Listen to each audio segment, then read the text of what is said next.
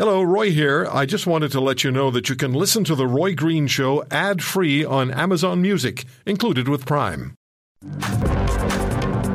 It is time for our good friend Tom Korski, the executive editor of Blacklock's Reporter, to join us. Always look forward to these segments with Tom. With Parliament set to resume, well, tomorrow. The uh, past week plus in Ottawa has not been uneventful, and the coming week will not be uneventful. Mr. Korski, how are you doing? I'm uh, well, uh, Roy. I agree with you. I think it's going to be a box of fireworks. It's going to be pretty hot. What do you, what's the one you're looking for most? Well, I have to say, uh, I don't want to talk about money again. You know, they go had ahead. a budget back in uh, March 28th. I think Cabinet really blew it with that budget. Uh, the finance minister, by her own estimate, disregarded her own targets. That was really the moment to start reining in some of this spending and starting to play it a little bit smarter. And they didn't.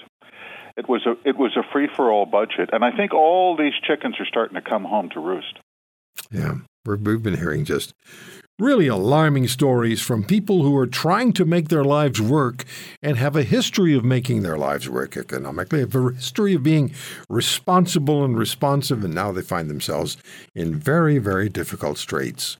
And uh, as uh, Darrell Bricker told us from Ipsos a little earlier today, Tom, people are angry, and Darrell used that word several, several times.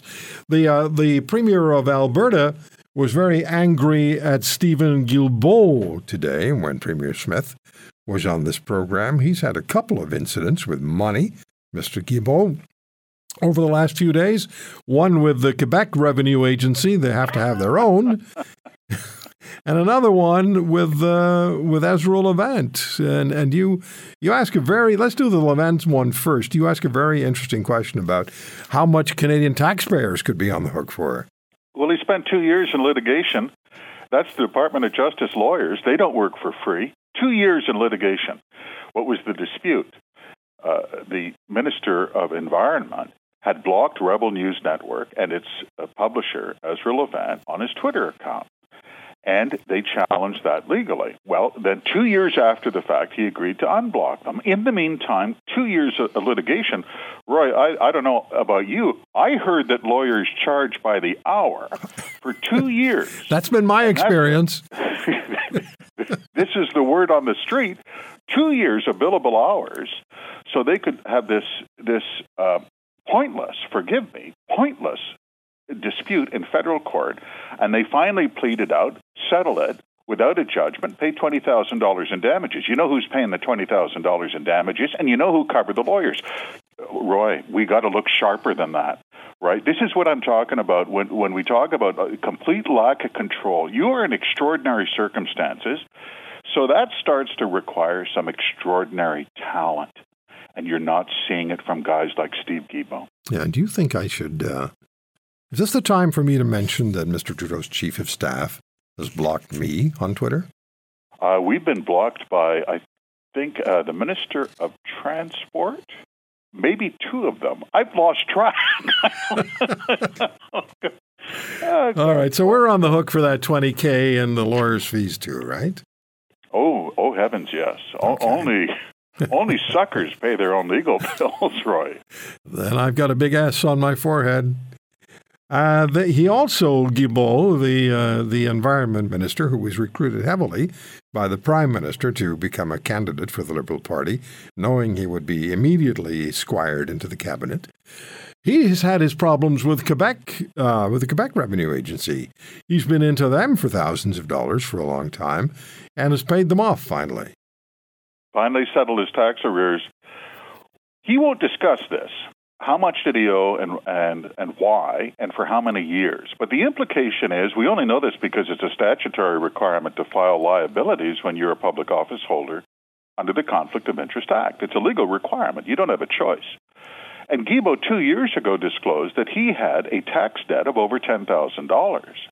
Well, he's the victim, Roy. I could just imagine the hectoring that went on. If you owe more than $10,000 on the income he was making as a Greenpeace activist, that means you just weren't filing tax returns. Now, Roy, I got to tell you, these guys play a little bit rough. I'd tell you my tax story, I'm going to keep it short. I paid my taxes, and I was uh, I got a, a letter from the Canada Revenue Agency just this last spring with tax arrears and penalties. And I called them up and I said, Hey, geniuses, I'm looking at my canceled check that you cashed two weeks before deadline. And they said, oh, We don't like your attitude, Mr. Korski. So I can just imagine the torment that Steve Guilbeault went through as a cabinet minister making $287,000 a year with a car and chauffeur, but not paying his taxes because only little people do that. You know, they used to bounce you out of cabinet for that. For less that was, than that. That was in the old days. Yeah. That was in the days where you had to be squeaky clean or at least clean and not squeaky. And uh, there are lots of adjectival uh, nomers that could be attached to the Environment Ministry. He's probably blocked me too. Okay, so Mr. Trudeau has moved to repeal the GST on new apartment construction. You have that on Blacklock's Reporter.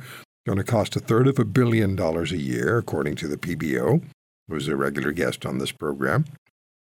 But that was a promise they made in 2015, the Liberals, which they then shoved aside two years later. But now they're in panic mode, trying desperately to stop the slide. The it's more than a slide; it's it's like a free fall in the polling.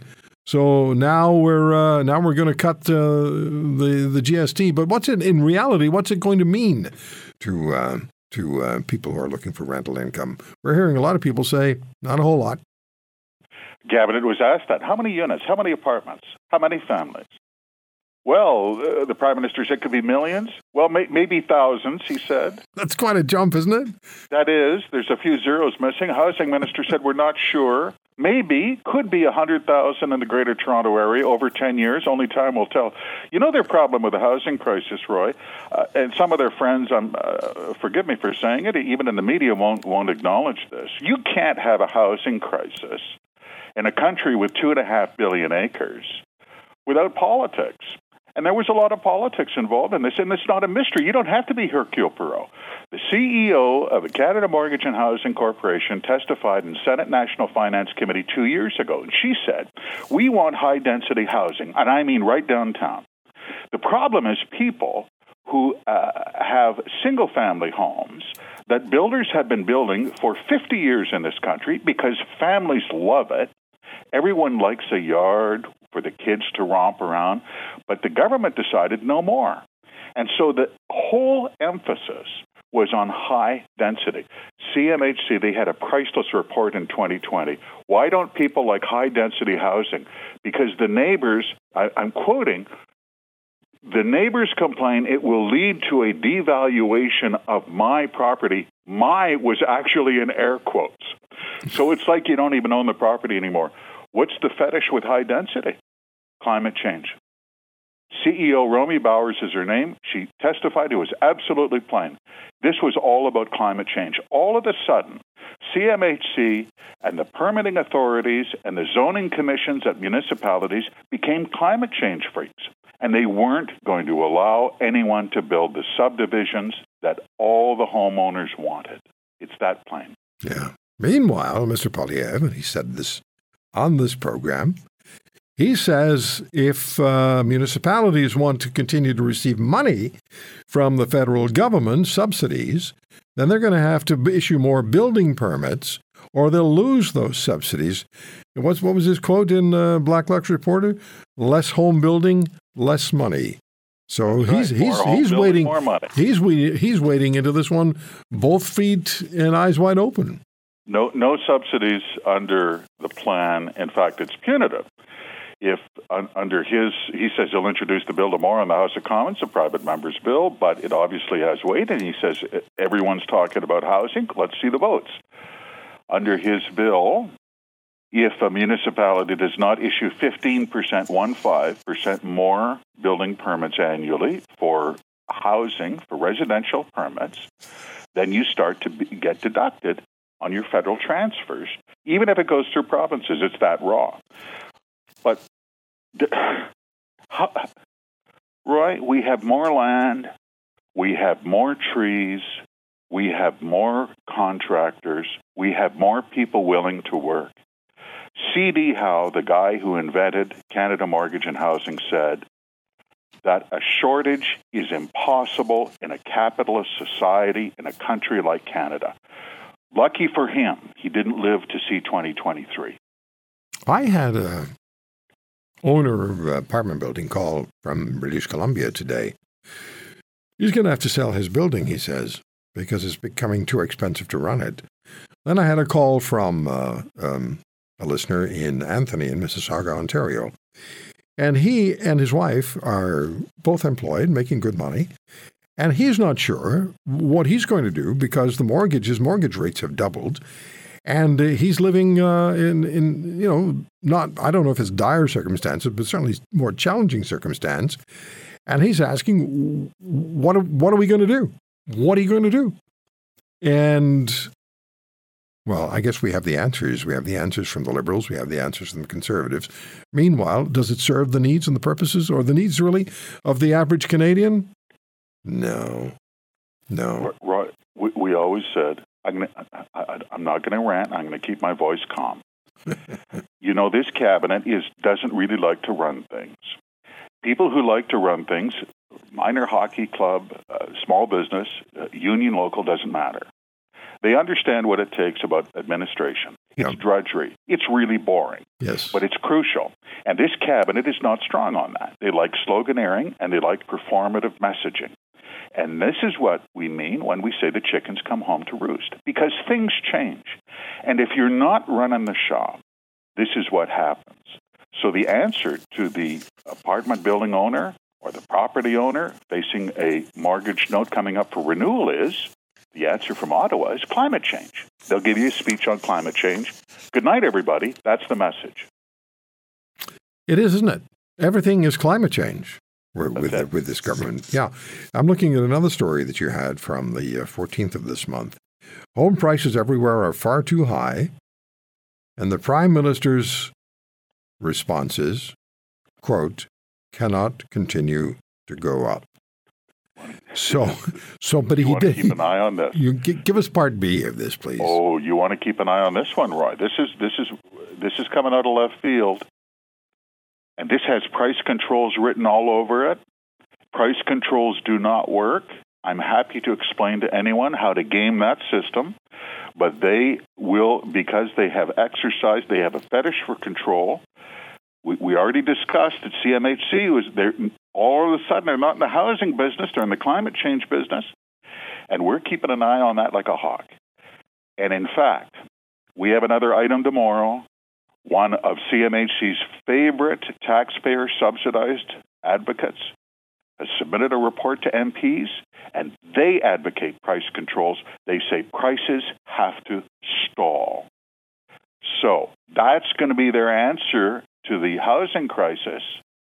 They're going to go after mother and father's paid up home equity after 40 years of blood, sweat, and tears for their stucco bungalow. You better believe it. This is the same crowd over at CMHC that talked about a home equity tax only two years ago. I remember that well. Yeah, we talked about it.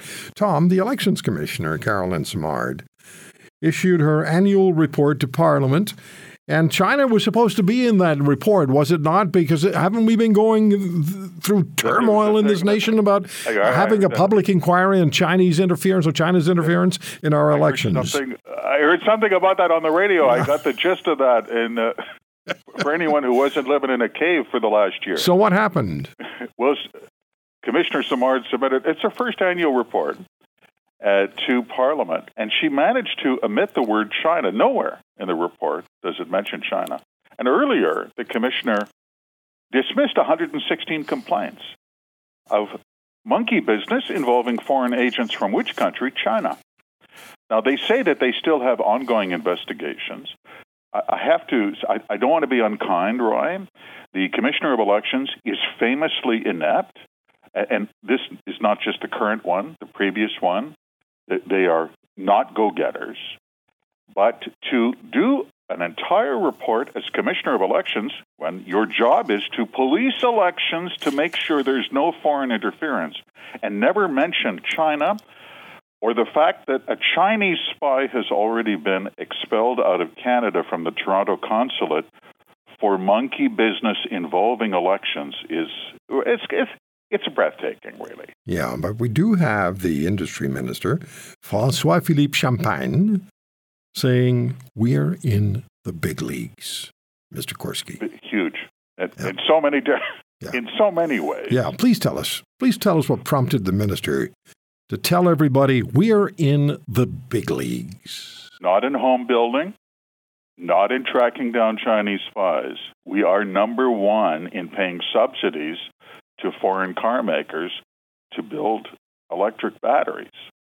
And he had famously, by budget office estimate, signed contracts for 28 over 28 billion dollars in subsidies for a Volkswagen and uh, two Stellantis battery factories, all in Ontario. Over 28, $28.2 billion. How much is that, Roy? That's more than double the entire production annually of the entire Canadian auto industry. And that is six times the federal subsidies for every corporation of every kind in every province in our country. You can't get any bigger than that. that is big. If you want to hear more, subscribe to The Roy Green Show on Apple Podcasts, Google Podcasts, Spotify, Stitcher, or wherever you find your favorites. And if you like what you hear, leave us a review and tell a friend. I'm Roy Green. Have a great weekend.